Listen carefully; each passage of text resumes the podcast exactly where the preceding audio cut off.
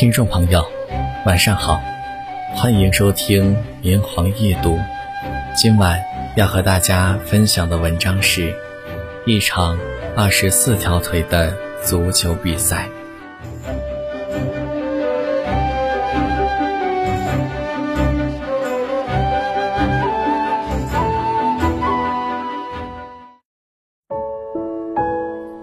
弗兰克斯是海地人。热爱足球，热爱生活，从小就在街边马路上踢球。尽管每天他都要靠搬运沉重的货物来养活一家人，但一有时间，不管多累多晚，哪怕是一个人，他也要对着墙壁踢球。虽然没有球鞋，足球也是从垃圾堆里捡来的，但他一直在坚持，这是他的爱好，也是他。所有的娱乐。灾难降临的时候，他还在工厂。突如其来的地震瞬间摧毁了仓库，水泥墙壁倒下来，砸在了他的腿上。等弗兰克斯醒来的时候，已是灾后的第六天。他顽强地挺了过来，但是却失去了一条腿。看着空落落的裤管，弗兰克斯撕心裂肺般大哭，他痛不欲生。二十三岁的青春该怎么面对未来？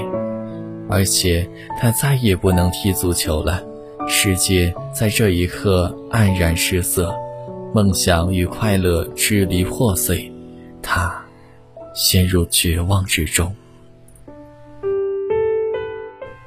回到用帐篷搭建的家中，弗兰克斯无精打采。活着对他来说，也许是一件痛苦的事。他无力去面对这残酷的现实，成天都在睡觉，用昏睡来逃避清醒时的难过。几个月来，他一直这样迷茫，吃完救济粮就爬到床上。一个下午。弗兰克斯拄着拐杖前去领取食物。当他路过一个停车场时，突然飞过来一个足球。他毫不犹豫，下意识地用健全的腿将球踢了出去。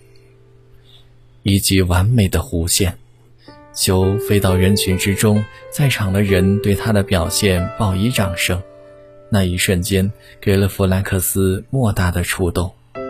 是啊。自己还有一条健全的腿，一样可以踢足球，一样可以去工作。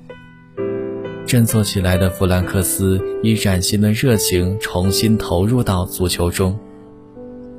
海地地震造成三十万人受伤，其中四千多人截肢，源源不断的问题随即产生：如何让这些截肢者重获新生？如何让他们恢复锻炼身体的决心和勇气？如何给他们设置安全而科学的锻炼项目？弗兰克斯在政府的支持下，联系上一批同样只有一条腿却一直热爱足球的人，一起组织了一个球队。因为欣赏昆虫狼蛛断腿后仍能生存，他们便取名叫“狼蛛队”。球队共有十五人，十四人只有一条腿，守门员除外。但是他却只有一只手。现实总是格外残酷，在训练中出现了各种各样的问题，身体和心灵的创伤不是很快就能抚平的。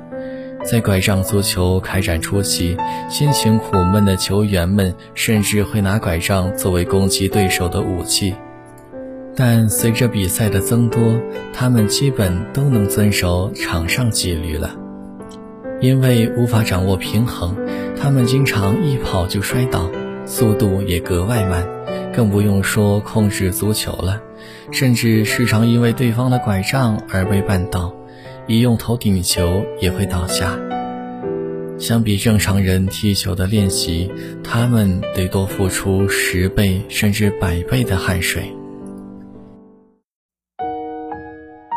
尽管困难重重，但他们没有放弃，一直坚持训练。慢慢的，大家越来越灵活，控球技术也愈发熟练。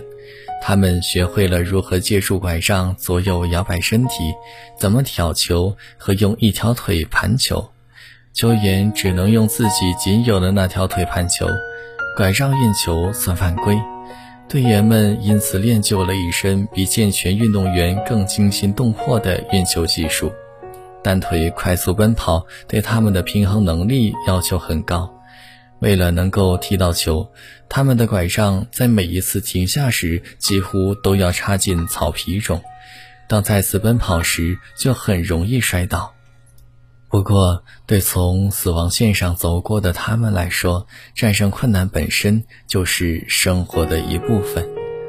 三个月后，当一名队员成功将球踢进门框的时候，所有的人都开怀大笑。却也同时放声大哭，因为他们的坚持终于有了希望。为了更好地宣传这种积极的心态，弗兰克斯时常组织与其他同样一条腿的球队打友谊赛，希望通过比赛让海地人找回生活的勇气，为竞技、为娱乐，更为那种绝不屈服的精神。球员们或拄着拐杖，或安装假肢，用幸运保留下来的一条好腿快速奔跑、抢球、传球、射门。他们似乎在告诉全世界：海地残缺着，海地人却坚持着，在这块支离破碎的土地上点燃了复苏的希望。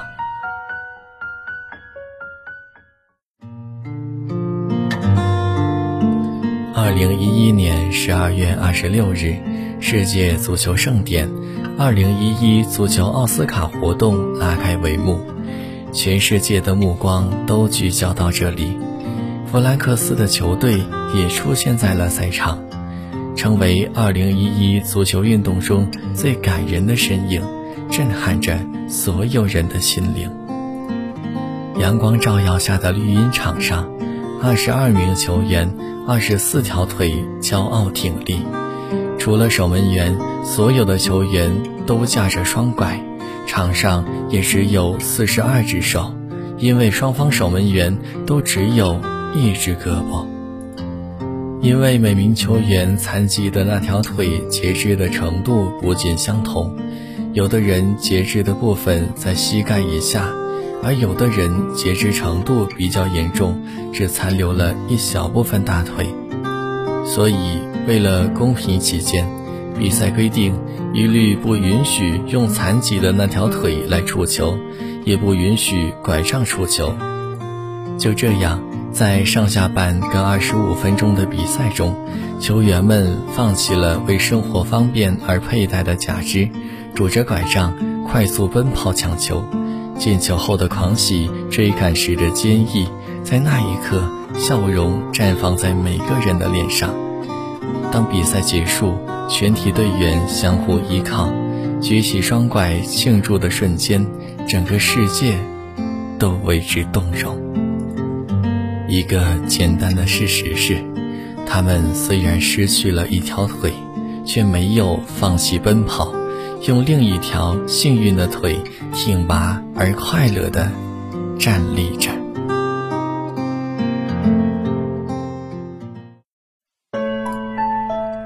今晚的夜读到这里就结束了，大家晚安。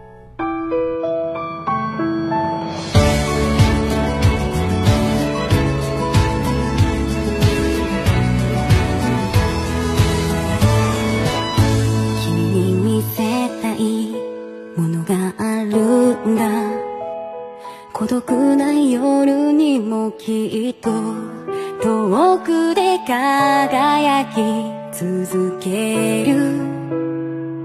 幾千の星を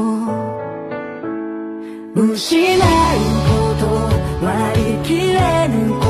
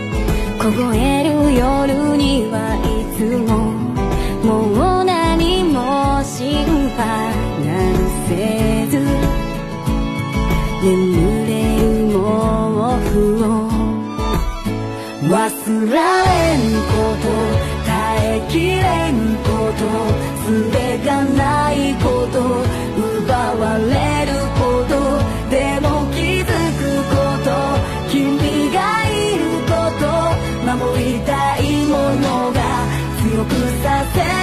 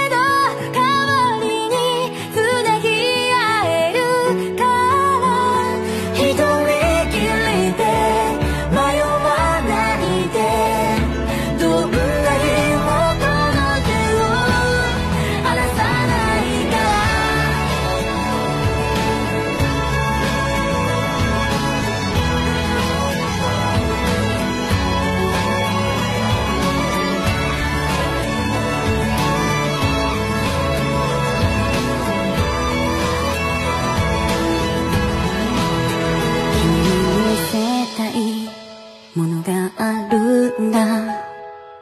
孤独な夜にもきっと遠くで輝き続ける。